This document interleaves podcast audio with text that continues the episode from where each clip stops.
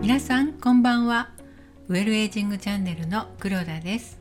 このチャンネルではウェルエイジングをテーマに人生100年時代上手に年齢を重ねて楽しく過ごしていくための健康や美容暮らし方などについてお話ししていくチャンネルです。えさてマスク生活がすっかり日常となりましたけれどもえこれから暑くなってくるとかなり辛くなりますよね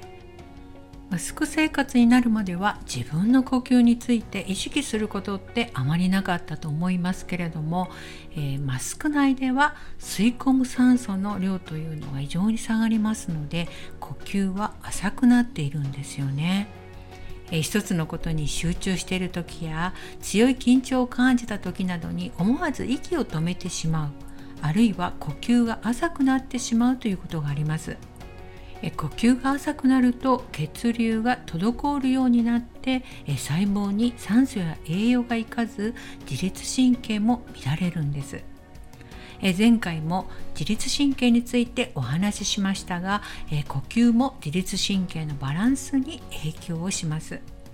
えということで今回は呼吸と自律神経についてお話しいたします。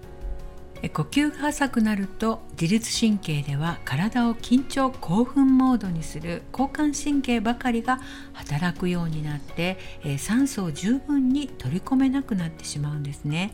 結果全身が軽い酸素不足に陥ってしまいます。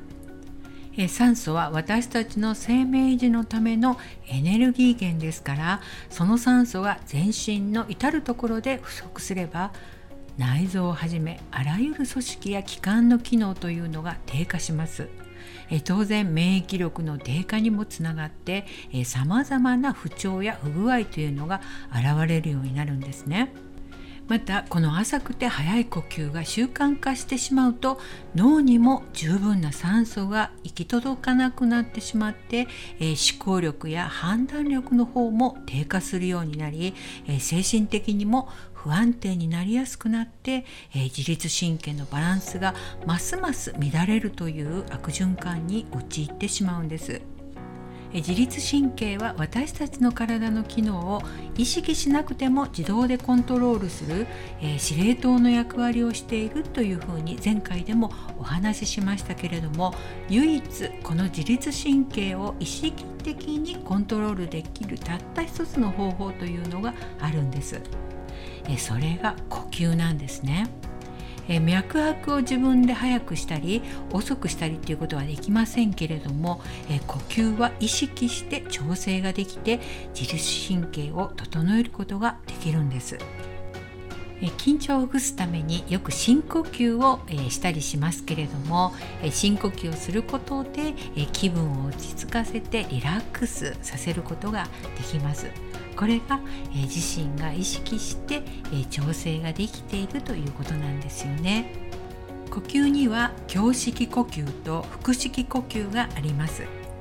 ストレスや緊張を感じた時の呼吸は交感神経が優位になっているので胸式呼吸で早く浅くなっていますこの交感神経を抑えて副交感神経を優位にするためにはゆっくり深い呼吸のできる腹式呼吸が非常に効果的でバランスを整えることができるんですよね。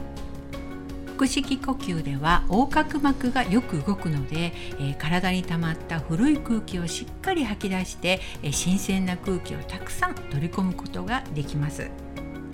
え胸式呼吸は息を吸って肺が膨らんでも横隔膜は動かないので、えー、胸や肩というのが上がるんですね。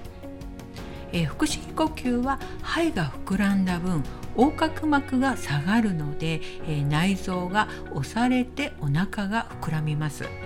胸や肩っていうのは上がらないんですね